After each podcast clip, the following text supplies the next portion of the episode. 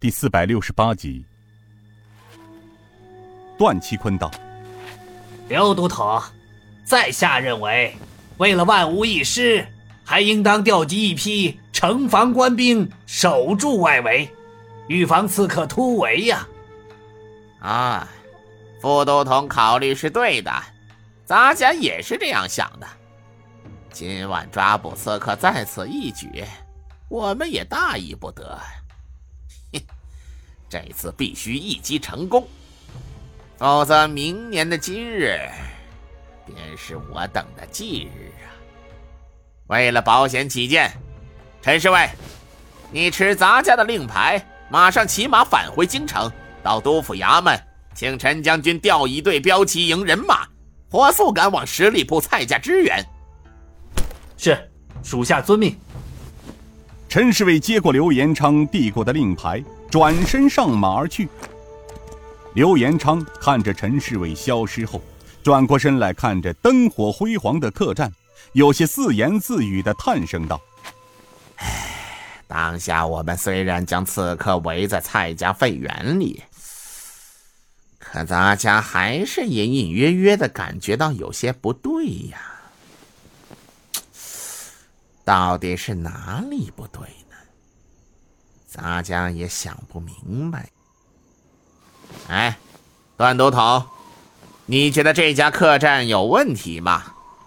段祺坤似乎也有此心事，正一人低头思考时，突听得刘延昌问自己，没听明刘延昌对自己在说些什么，于是反问道：“什么？”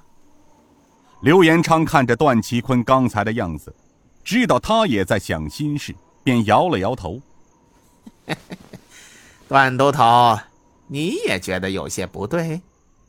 段其坤苦苦的笑了笑。嗨，刘都统，刚才在下正在考虑，怎样才能从刺客手中夺回太师的首级，否则在下即便死了，也无法面对地下有知的老太师啊。刘延昌对段其坤心里想什么？早已心知肚明，于是他奸笑一声：“段都统的心思，你不说，咱家也能够明白。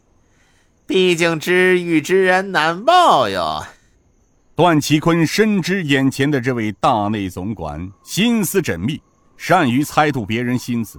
如果眼前此人不是太监的话，要是做一个政客，势必在朝中如鱼得水。是一个比张太师还要狠三分的角色。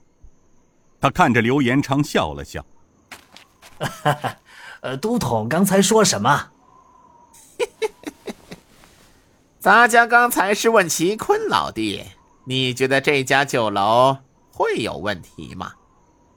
哈哈哈这酒楼啊，可是洪武六年开的一家老店了，会有什么问题啊？都统大人。”有些风声鹤唳了吧？哎，大家突然觉得，站在这家酒楼边有一种莫名的东西存在，它有些让咱家心神不宁的感觉。这家酒楼中有某种势力存在，让人不安呐。嘿嘿嘿，都统心烦意乱的问题在于，今日是太子下令抓住刺客。夺回老太师项上人头的最后期限了，而我们这位年轻的新太子可是杀伐决断、集于一身的人物。今晚咱们若是抓不住刺客，夺不回老太师的项上人头，你我在内及所有都统级官员都将性命不保啊！所以啊，以在下认为，这将是咱们的最后一夜。你应该是由于这种原因的考虑吧？张统领他们回来了。这时，从正南方向来了一队人马，很快便到了刘延昌和段祺坤的面前。酒楼二楼上窗前站着的人，养叔东国雄不见了，尹建平的身边换成了丐帮的陈长老，一直盯着街边的刘段二人。陈长老见南面又来了一队人马，冷笑道：“ 又回来一队人马，这就是刘延昌他们没走的原因了吧？”马莹莹来到窗前看了看，平儿，这么说，刘延昌等到这批人马后就应该走了吧？一旁的陈长老笑了笑：“嘿嘿嘿，怎么，莹莹小姐是等不及了是吧？”